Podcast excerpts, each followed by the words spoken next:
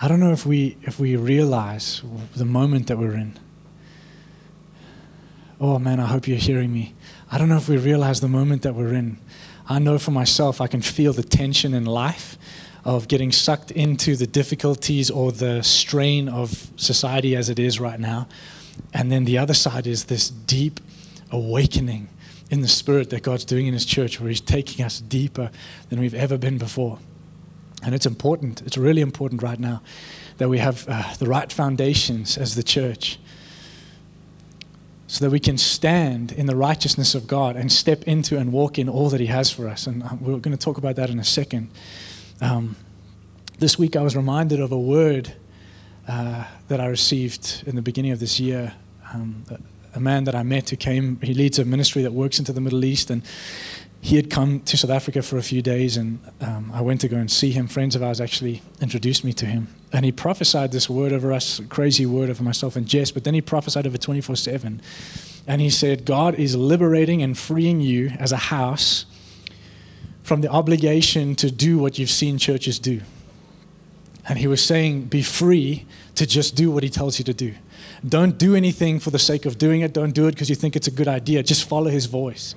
And I promise you, where we're going as a community, honestly, I, have said this so many times, but we can, as a, as a leadership team and as shepherds in this house, there's only one commitment that we can truly make to you, and that's that we, we're going to go after his voice you know, I, I, can't guarantee that we get everything right. We've got so much to learn, and we're still growing as a church and as a community, and there's so many things. But the reality is, if we go after His voice, He's going to take us exactly where He wants us to be, and He's He's shaping us and creating us and stirring in us the bride that He's coming back for, and I want to be that. And it's bigger than just uh, our little lives. It's bigger than just Johannesburg. It's the nations.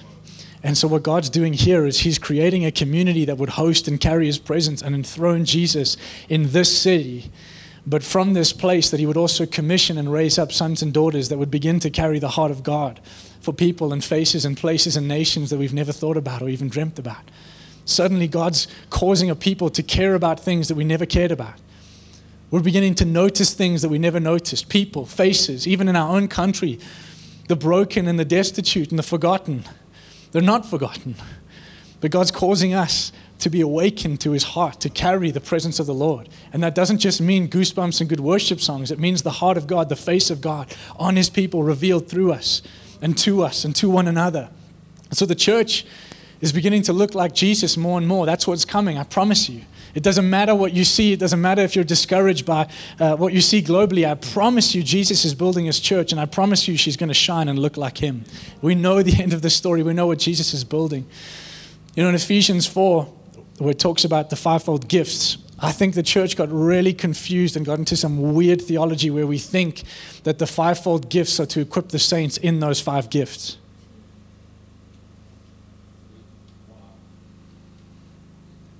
We've got prophets trying to equip the church to be prophets. And we've got evangelists trying to equip the church to be evangelists. And we've got apostles and whatever the teachers, pastors, trying to equip the church to be their gifting rather than, if you study Ephesians 4, actually to come into the fullness of Christ. The purpose of the gifts, the purpose of what, what God gives the church in terms of equipping and training and teaching is not so that we can create more giftings, it's so that we can come into Christ are you with me? The gifts serve one thing that we would come into the fullness of Jesus and look like Him. The fullness, the fullness of Jesus. And so that's what's coming for the church. We're, going to walk in His fullness. We're going to look like Him. We're going to act like Him. We're going to carry His heart. We're going to collabor with God. So if you don't know, 24 7 carries a heart for the nations and more specifically the unreached. Um, and so we've already done a trip to the Middle East. I was there in May. Um, last year we took a team to Egypt and, and, to, and we were in Turkey as well.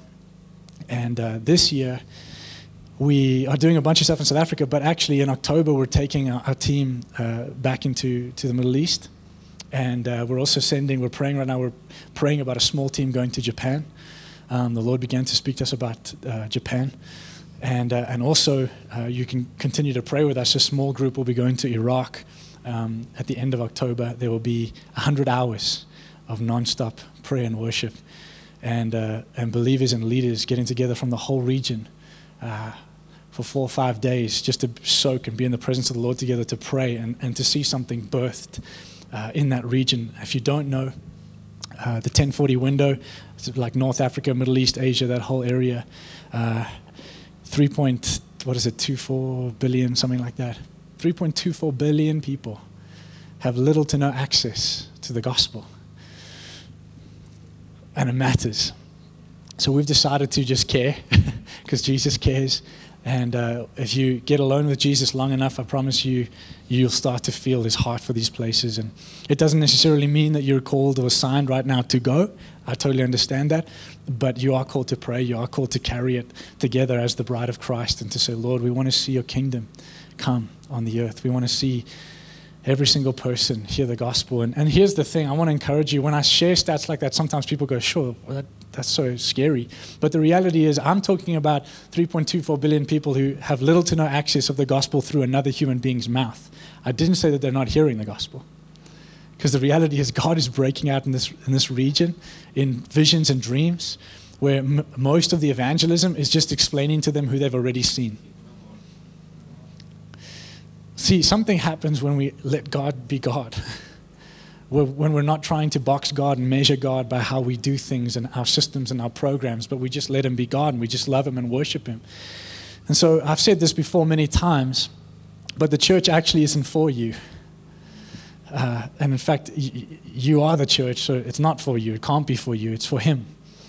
Um, and even these gatherings, although we, we are sensitive to people and we want people to come in and encounter the Lord, um, my heart is that that would be happening in your home, in your living room, in your work environment, that you're ministering the gospel to people. People are encountering God and getting touched. And then they come here and they understand that they're a part of something way bigger than themselves. That's the purpose of the church. This is not, I know we've, uh, I might be stepping on toes here, but I know I've heard this statement Hey, friends in the back there. Sorry, in the in the little naughty corner. Sorry. We need we need more space in Jesus' name. But I've heard this statement: the church is a hospital for the broken. Nah, I don't think so.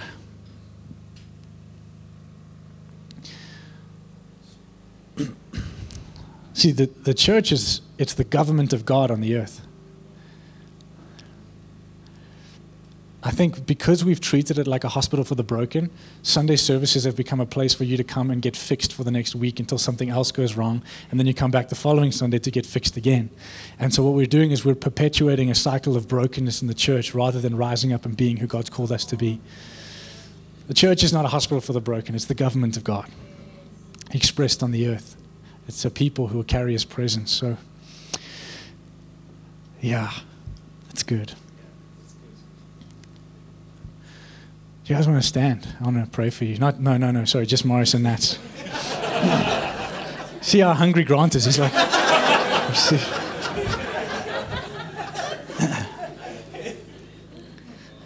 Thank you, Holy Spirit. Yeah. I just see the presence of the Lord on you guys today. And yeah, Nats, I just see that you're carrying um, such a gift in the prophetic that the Lord's growing and shaping in this season.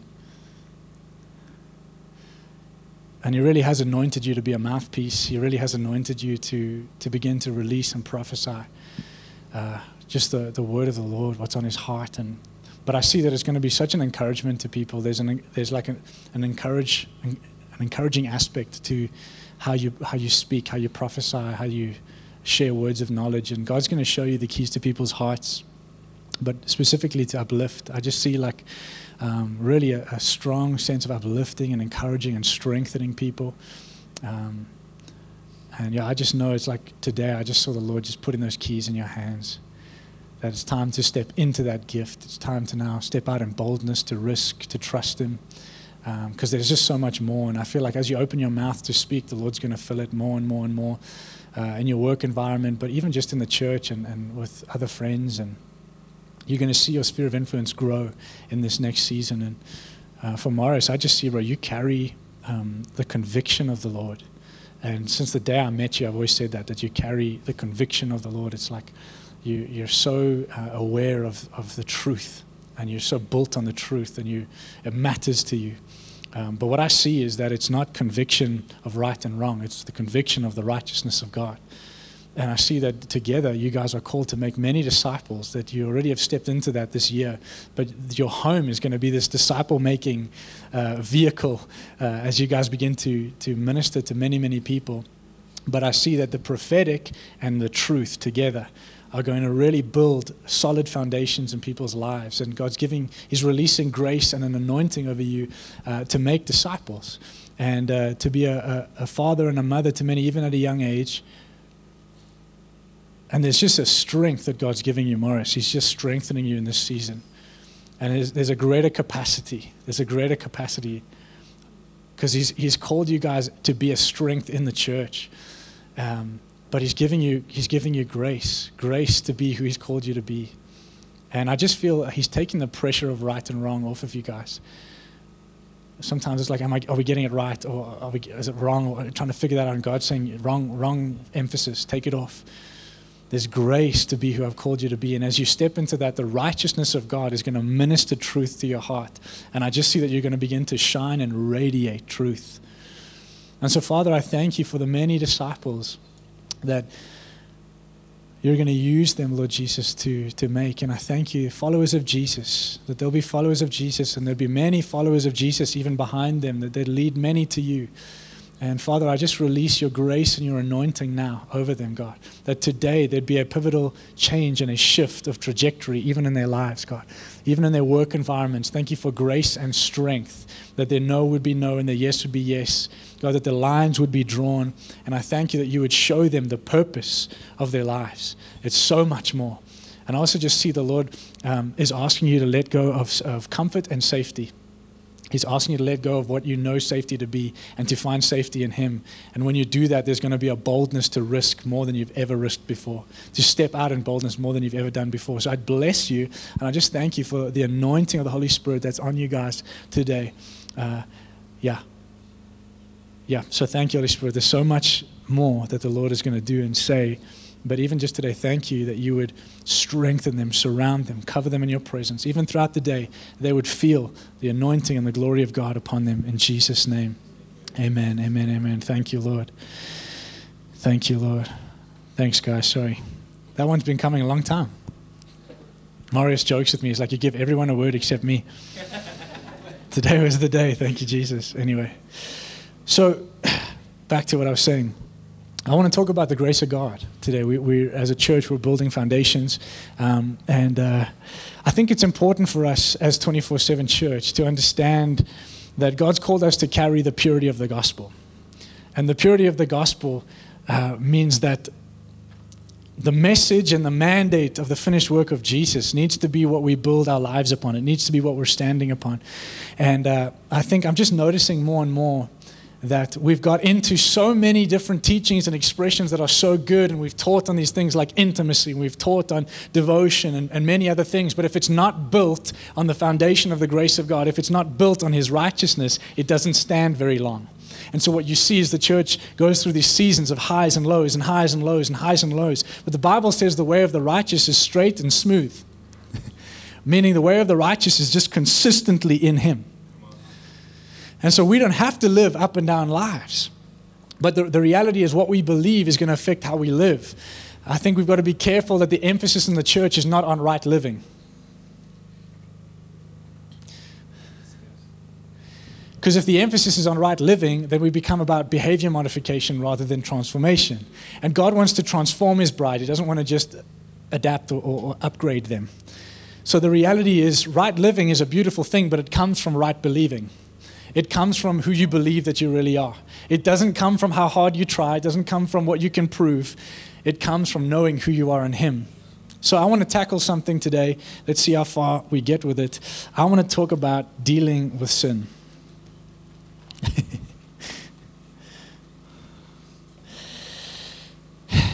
I think. we'll see how the Lord leads us. If you can, turn in your Bibles to 2 Corinthians chapter 5.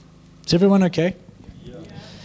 Man, I know it's like a, it feels different today because um, there's this deep, really deep thing that God's doing this morning. I'm trying to navigate and find exactly what He wants to say, and I think the lights going off just made it more mystical. So everyone's kind of like, whoa, is, what is happening? But just enjoy the environment of His presence. We're getting in the Word together. He loves you.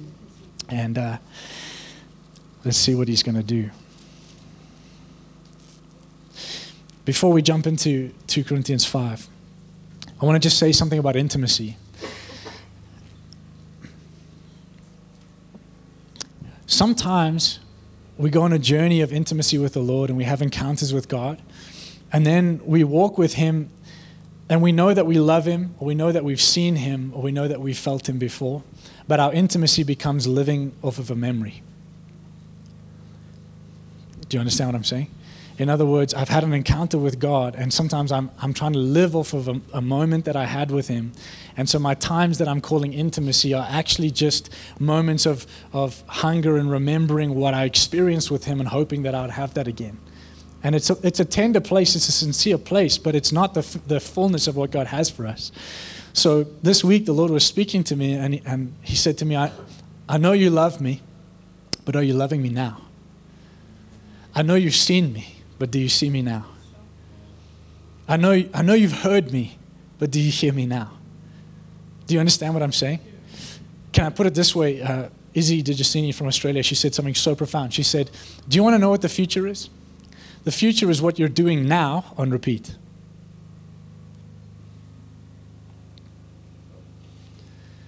Think about that for a second. What you do now, if you do that on repeat, that's what your future looks like. So, what I love about intimacy is yes, I've seen you, God. Yes, I've encountered you. Yes, I've heard you. But am I seeing you now? If we live our lives like that, it's, it's how we learn to abide, it's how we learn to stay. It's how we live in the now of intimacy with God. It's how we live in His voice now. Do you understand what I'm saying? Is this going over your heads? I, I, hope, I hope this is settling. God doesn't want you to live off of a memory of what He once did. God doesn't want you to live off of a memory of how you once felt when He touched you. He wants to touch you now. He wants to fill you now. He wants to speak to you now. And you have complete and divine access to Him no matter what. And here's the thing about the gospel when Jesus died for you, was raised again, and you were raised with him into newness of life. The blood of Jesus cleansed you and covered you from all sin, past, present, and future. Meaning this, and hear me, I know this, I say this all the time, but it's, it's the gospel. God took the emphasis off of sin once and for all.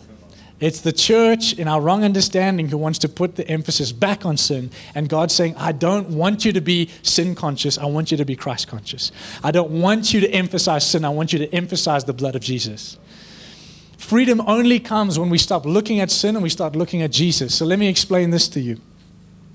The grace of God is so wild, it's so outrageous, it's so good that you could receive Jesus give your life to Him, and even if you continue to make mistakes every single day for the rest of your life, you could walk straight into the throne room face to face with God and He'd welcome you happily every single time.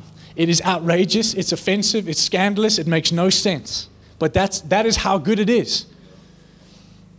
Are you hearing me? But here's what's interesting there's not a single person that's truly received the grace of God and remained in sin. I'll tell you why. Because grace doesn't give you or, or, enable you to sin, grace transforms you. The Bible says that law produces sin in you. And the law is not a bad thing. The law is the standard of holiness that, that revealed to us our need for Jesus. Ten Commandments, 613 laws, you miss one, you miss them all. And if that wasn't intense enough, just want you to understand this. If 10 commandments and 613 laws wasn't intense enough to set the standard, Jesus comes onto the scene in Matthew 5 and 6 and he says, I'm just going to take it a little further and just show you the true standard of holiness. Hey, if you've even looked at a woman with lust in your heart, you've already committed adultery with her.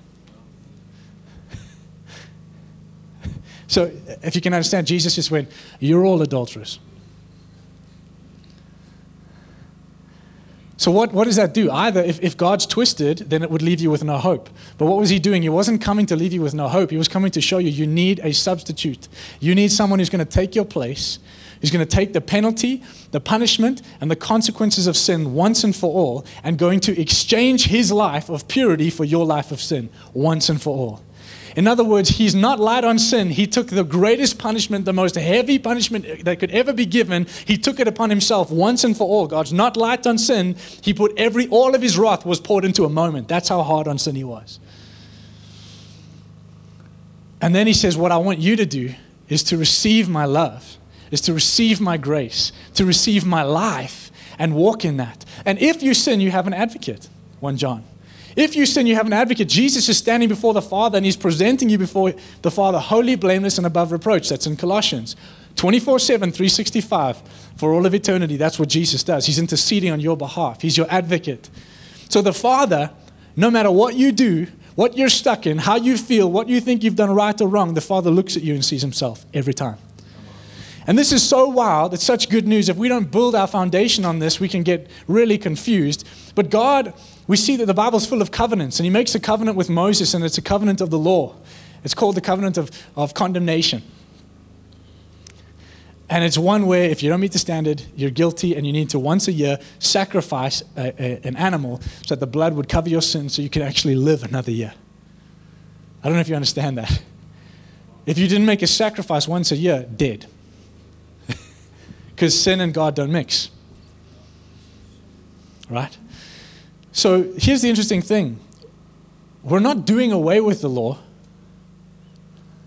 We're not saying throw the law away. We're saying the law leads you to a point, And that point is called the need for Jesus Christ. And when you get to that point and you finally stop, you stop trying, you stop trying to prove yourself, you stop, stop trying to get it all right, and you actually die to yourself. And you give your life to Jesus and you come alive in Him. The law dies in your life at that moment.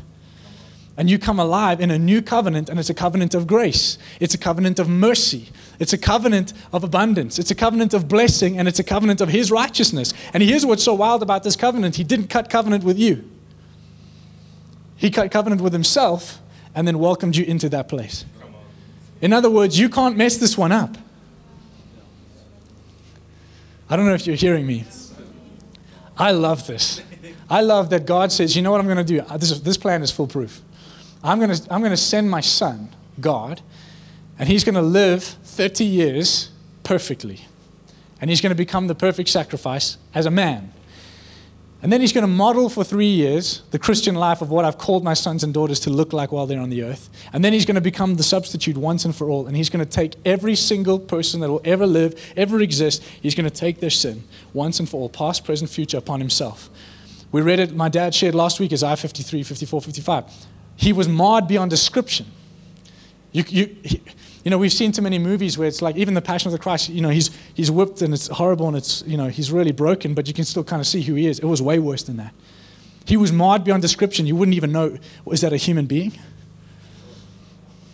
The full punishment, the wrath of every mistake and sin that you ever, ever have made, are making, or will make was put upon him. Every single person in existence, anything that could separate you from God, he took upon himself once and for all so that there would be this divine exchange. Do you really think, after all that, that he's still going to hold you according to your sin? He's still going to relate to you according to your sin? But the church is still judging one another according to this measure of, of what we got right and wrong. We're still measuring the church and measuring others, even un- unbelievers. We're measuring them by their sin as if, as if you're better than them in some way. No, the reality is, Jesus made it clear that we've all fallen short. Paul writes it in Romans, but Jesus in Matthew 5 and 6 was making it so clear man, you, you can't do this. It's done. Give up. And when you give up and you give in, and suddenly you give everything to Jesus, when you come alive and you walk in Him, you're suddenly in what you were born to live in, and it's the fullness of Christ. It's His righteousness. How would you live your life if you were living in the righteousness of Jesus 24 7, 365?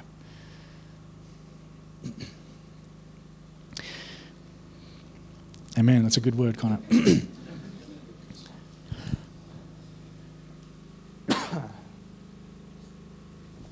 2 Corinthians 5. Let's read from verse 14. For the love of Christ compels us because we judge this that if one died for all, then all died. And he died for all that those who live should live no longer for themselves, but for him who died for them and rose again. Therefore, from now on, we regard no one according to the flesh. Even though we have known Christ according to the flesh, yet now we know him thus no longer. Therefore, if anyone is in Christ, he is a new creation. Old things have passed away. Behold, all things have become new. Everybody say new. Now, all things are of God who has reconciled us to himself through Jesus Christ and has given us the ministry of reconciliation. That is, that God was in Christ reconciling the world to himself. Say the world. It doesn't just say the church, it said the world. He's reconciling the world to himself. He's paid a price for every single person. All he's asking for is when you believe, you come into the truth, you come into fullness. He didn't just pay a price for those that would sit here on a Sunday. He paid the price for those that are not here today, who don't even know Jesus. He paid the same price for them. And what he's looking for here is he's saying, hey, this is a ministry of reconciliation where Jesus came and he reconciled lost sons and daughters to their father. Now he's saying, would you carry the same heart and same mind? Would you be ambassadors of heaven? Would you carry the ministry of reconciliation to see those who are also paid for come to know who I am? This is the mandate of the church. But it gets better. It says, Verse 19, that is, that God was in Christ, reconciling the world to himself, not imputing their trespasses to them. Let me, let me word it like this not counting their sin against them. Not counting their sin against them. It's the Bible, you saw it, it's there. Not counting their sin against them. Not. Never. Nope. Not going to happen. Not counting your sin against you. Do you know what scares me? What scares me is that we can hear that and I don't know if you know what I'm talking about. See, I I'm realizing more and more and, and I'm more aware of it. I know what I am without Jesus. I'm ugly. I'm ugly. I, I am a mess without Jesus. I have nothing. No, I, oh, I'm going to try this out. You don't understand. If we realize what would happen if Jesus didn't pay the price that he paid? If Jesus didn't do what he did, do you know what would happen to you? See, when you think like this, you, it's an eternal way of thinking. I would be eternally separated from God. I don't even care if I'm going through a good time or a bad time right now. That's the worst time.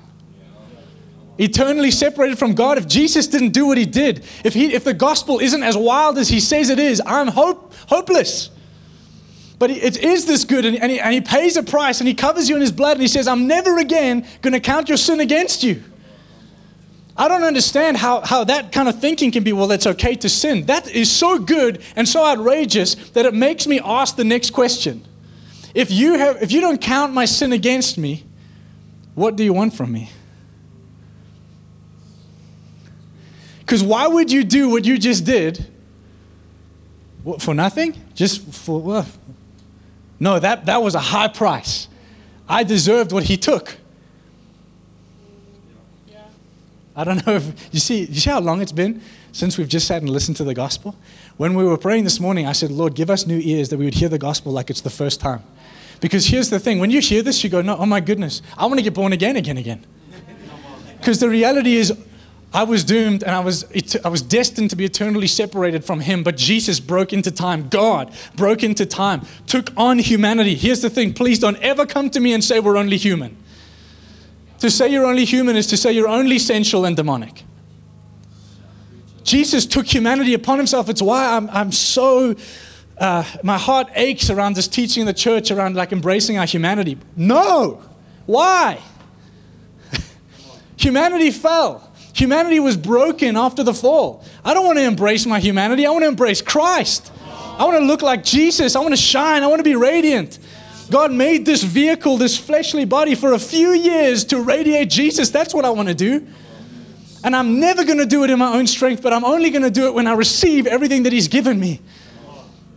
I promise you, this love, the love of Jesus, the purity of the gospel, the righteousness of God, it motivates you from a place of love to do things you never dreamt of doing. As a young boy, my dream was to be a professional soccer player. And I was, I was doing everything I could to do that and going to trials and training, whatever. And I remember I had an encounter when I was about 12 years old where the Lord told me that I'd be in ministry, and I was like, nope. Because I saw, I saw what my parents went through, I saw what happens in ministry. And I was like, but Lord, I'm going to take your gospel to the professional soccer players at Manchester United. I have a dream. And what's so funny is that when you encounter Jesus, the Son of God, the living God, your dreams die because they are so puny and so silly. So silly. Just like Manchester United right now. Teasing. It's so silly and it's so small. But here's the thing why are we giving ourselves to those dreams every day? See, here's the thing about righteousness the righteousness of God, it means to be right with God all the time. And there's only two types of righteousness His and your attempt. Because righteousness is perfection. I don't know if you understand that. It's perfection. So I know I hear the, the, it being preached there's, there's righteousness and there's self righteousness. I don't even like to call it self righteousness because it's not even righteousness. It's an attempt, but it fails every time. So when, when the righteousness of God works in the church, he, he perfects us in Him.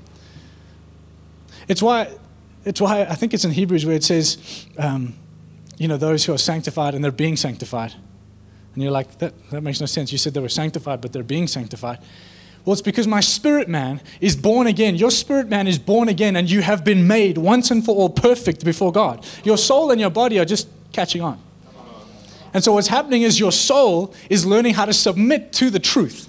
Your soul is learning how to submit to the word of the Lord, the gospel. And as your soul learns to submit, your flesh learns to submit to your soul and your spirit. And suddenly your flesh is going, Oh, I wasn't called or designed to lead you. I'm actually just the expression part. And so righteousness comes alive when my soul and my flesh are in submission to the word of the Lord. And now I'm just outworking righteousness. I'm being sanctified. Do you know that the word sanctification, it means to operate according to your original design? That's what it really means. We go, oh, it's holy. Uh, it's more than holy. Sanctification means to operate according to your original design. Well, what were you originally designed for? It's so interesting to me that when God creates man, the first thing is he's created for God. He's created for intimacy. And then from that place, he says, You can rule and reign and take dominion. In other words, I want you to make me known on the earth. Take my government, take my kingdom, take my authority, and make it known. But first, I want you to know me.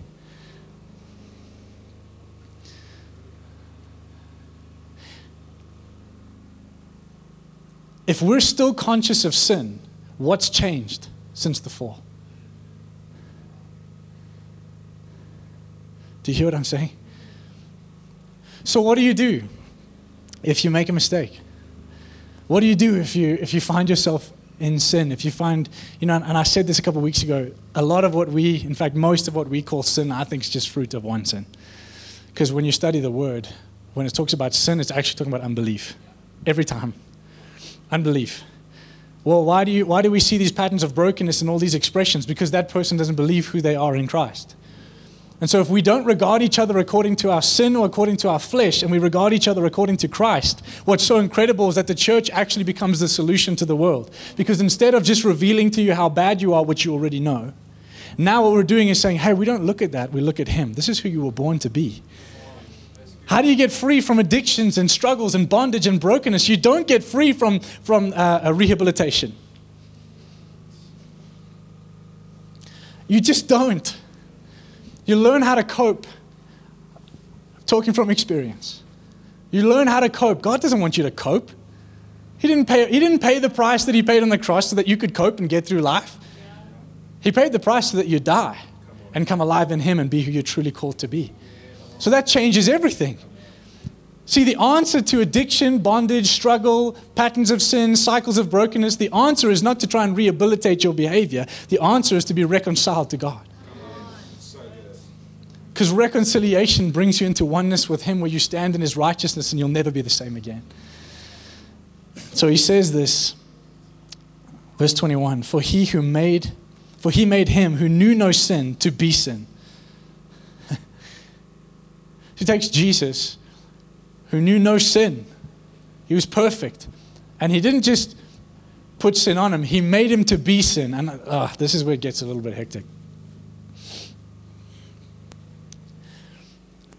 I've been processing with different people who've been going through different uh, struggles and addictions and things. And, and I got so rocked by this. This is how the Lord set me free. He said, The only reputation that's recognized in heaven is the reputation of Christ.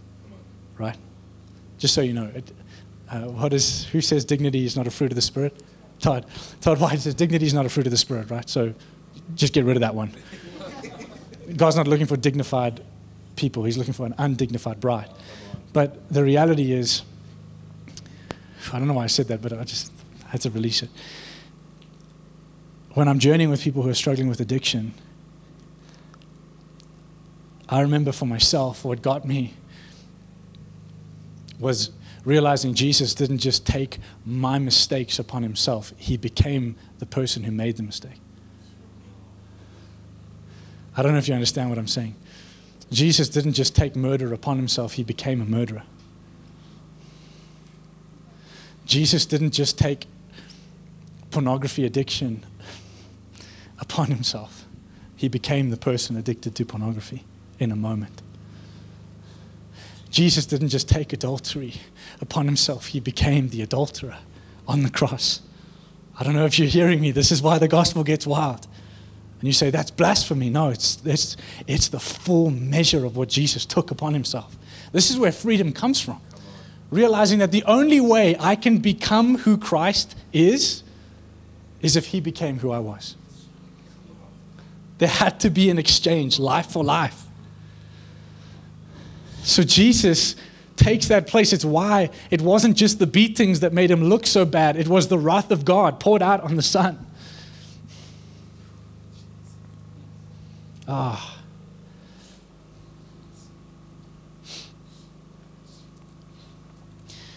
For he made him who knew no sin to be sin for us that we might become.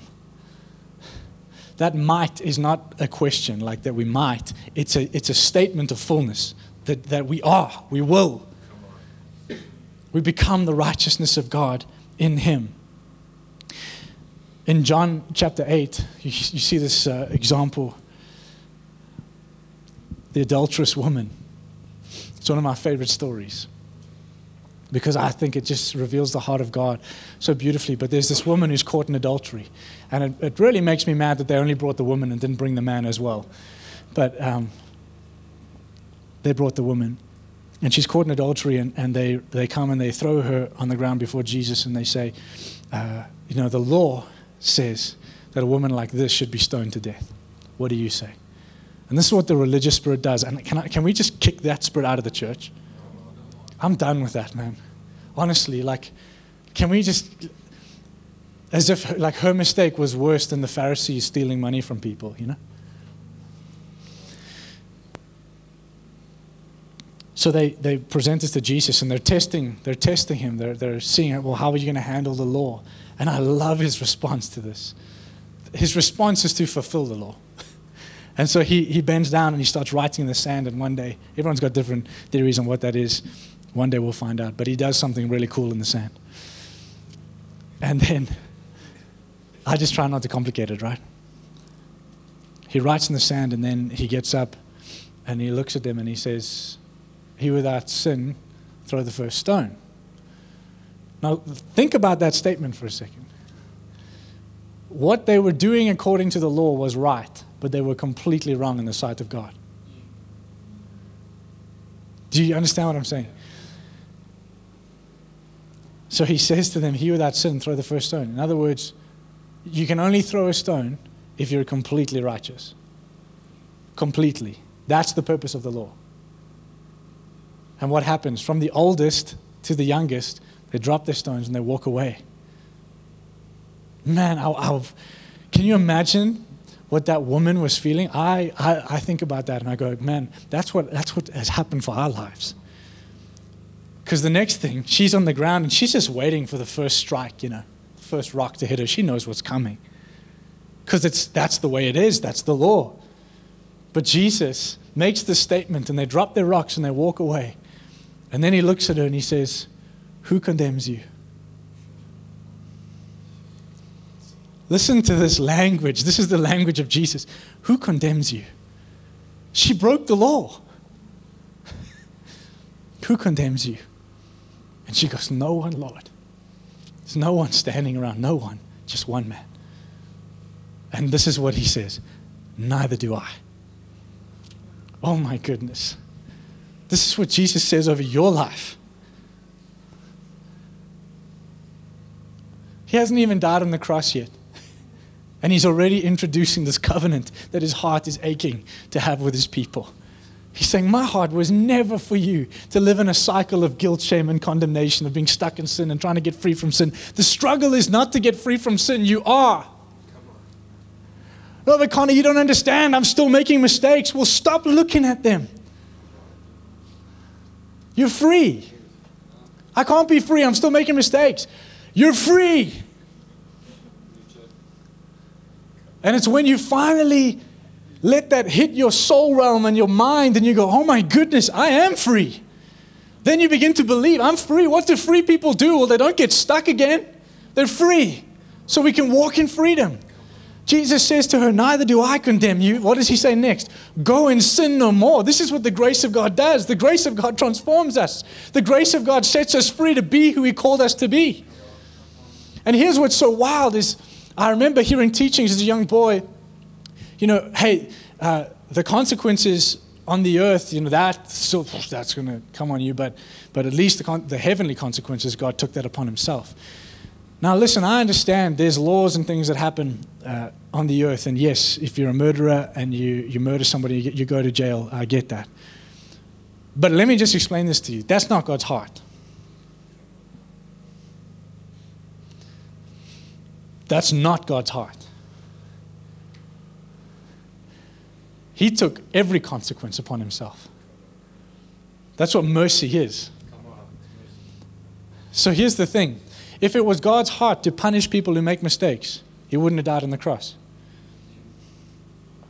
And he's asking the church to carry that heart.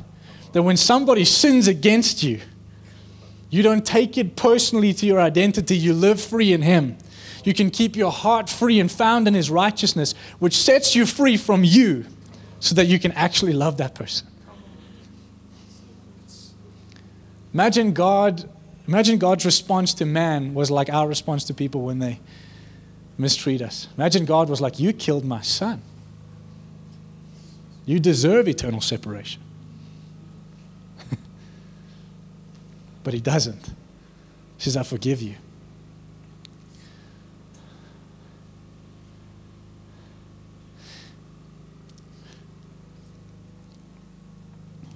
To not forgive yourself is to exalt yourself above the finished work of the cross.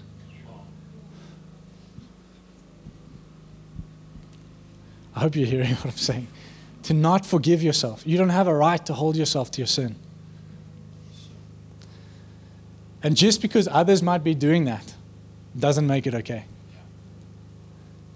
Woe to the church who measures and judges those according to their sin. Woe to them. Because the reality is, He's never done that to you.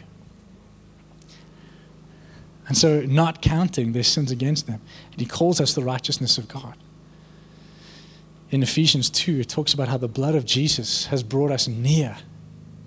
In other words, we were, we were alienated, separated, hostile to God. We were completely cut off from Him. But the blood of Jesus brought us near. His blood brought us near, not your own works, His blood. So, why am I, why am I sharing all of this? There's this statement that I love, and, and it, uh, it offends my mind still. And I just keep saying, Lord, help me, help me, help me. God relates to you just as if you've never sinned.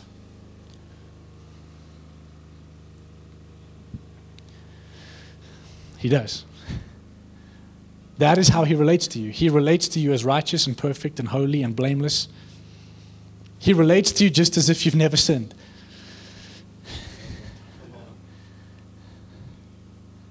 All the time.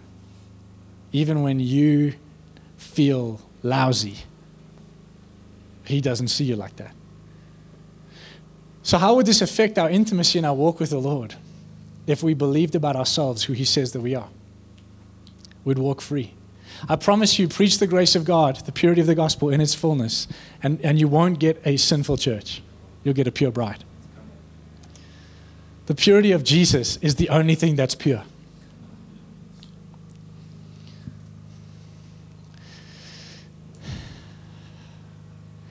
See, here's the thing, and I'm, i need to maybe just hit this one real quick. Here's the thing about purity once you mess up once, you can never get purity back. I'm not talking about sexuality, I'm just talking about in general, right? Once you mess up once, one mistake, and you can't, you can't go back. So, how will you ever be pure if it's up to you? Do you see? See what I'm talking about? God is He's amazing. He's incredible. He knew all of this. So He said, I'm not going to ask you to try and fix yourself. I'm going to do it. And I'm going to make, I'm going to cut covenant with myself. This covenant is going to be held between Father, Son, Holy Spirit. It's perfect, it never fails. And then I'm going to take you and put you right in the center of that.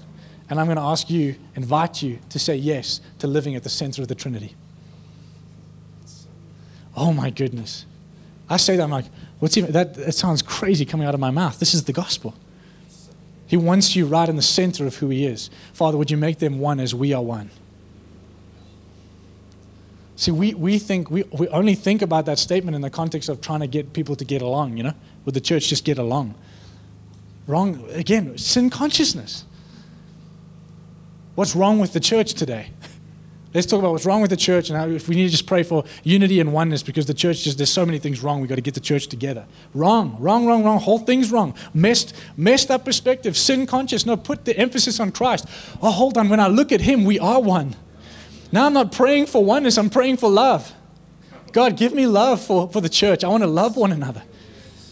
This changes everything, man. I know this is a lot, but this changes everything. I'm nearly done.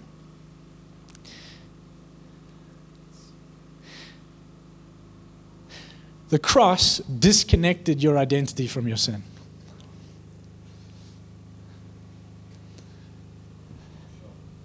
You're not a son because you got it right. You're not a daughter because you got it right. How many earthly moms and dads would treat their kids like that? Can you imagine? You can live in my house as long as you get everything right. The moment you get it wrong, out you go. And we think, we think God's like that? No way. No way. He loves us. So, my heart today in sharing this is I'm, I'm realizing more and more what God wants to do in the church and in 24 7 church locally. It's so beautiful. It's so profound. God wants to use us to reach our city, He wants to use us to reach the nations. But if we don't start where He finished, that's going to be a rocky ride. And I'm not sure what we'll be building. But if we start in His righteousness, if we live in His righteousness, can I hit one more, one more thing? Um, I'm going to talk about tithing soon. I've been gearing up for that one. So I need a lot of intercession and prayer. Because uh, I normally leave that to my dad, and this time my dad's like, You're up, boy. So he's, he's really good at it. But can I just say this? Your, the blessing on your life is not connected to whether you tithe or not. I just want you to know that. And that's a scary thing for, you know, modern day pastors to say because it would be really great if you did tithe so we could keep doing what we do. but the reality is, uh, in 24 7 church, we don't want anybody to tithe out of compulsion.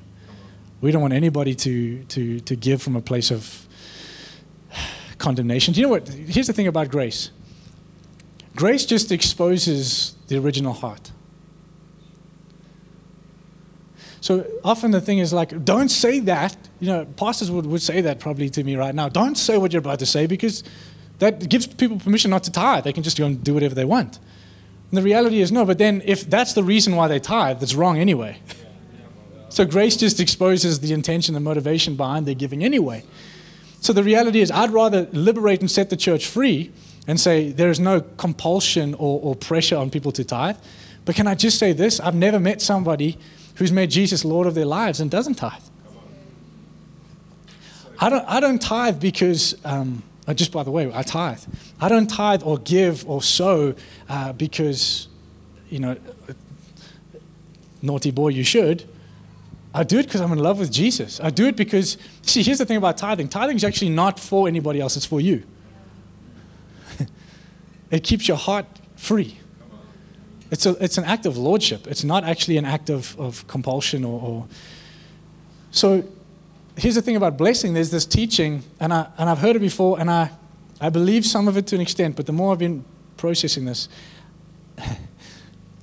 I'm convinced that tithing is about your heart, it's not connected to the blessing.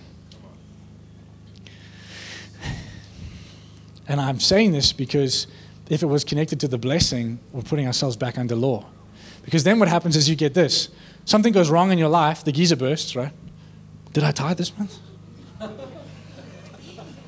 it's good. Do you see what I'm saying? No, if you tithe, it'll protect the blessing. Now, that's the blood of Jesus, not your tithe. So, the righteousness of God, being righteous, walking in righteousness, means you will attract the blessing of God no matter what. If you're right with God, you have full access to his abundance. So the geyser bursts because it's old, not because you didn't tithe. Right? You hear what I'm saying? So God, so God's not putting this pressure on us. But here's the beautiful thing. Now the new covenant is about heart. And uh, when we teach on this, we'll unpack it. And if you look at Abraham, Isaac, and Jacob, none of them were under the law, but they all tithed. Why? And what was it that Abraham caught that he taught his child, and his child taught his child to do that? And I also want to clear this up, just so that you know. Tithe means 10%. That, the word tithe means 10, right? It's 10%. So you, you're not tithing when you give your 20 rand to the car guard, right? No, I just, I'm, I'm not saying this to be funny. I'm, there are actually people who don't understand what I'm talking about when I say tithing. Or, you know, this month I just felt the Lord tell me to tithe to, you know, my friend who lives down the road. No, that's just not what the tithe is. The tithe is 10% and it goes to the storehouse. After that, that's when giving happens. Tithing is not giving, tithing is submission. It's a hard thing, and it's 10%. So you don't tithe 50% of your salary. That's you tithe 10% and you gave away 40. Do you get what I'm saying? So tithe is 10. Let's just clear that up. But it's not, under the law, it was tithe or you're not holy. Under grace, it's submission to the Lord. And you're not cursed if you don't tithe.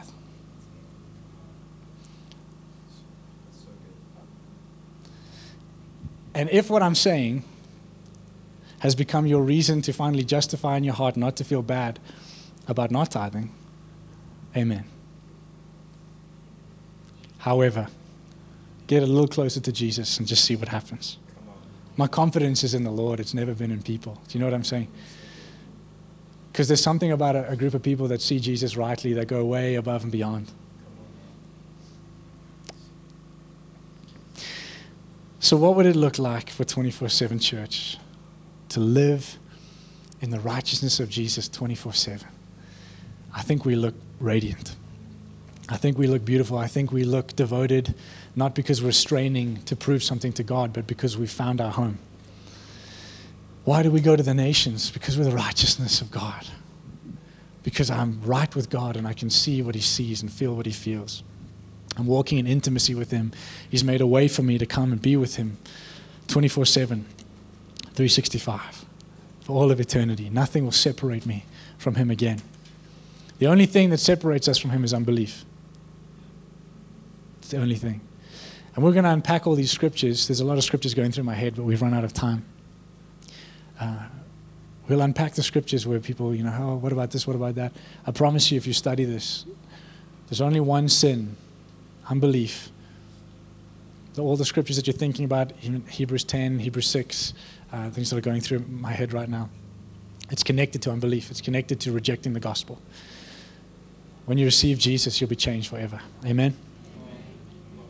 Amen.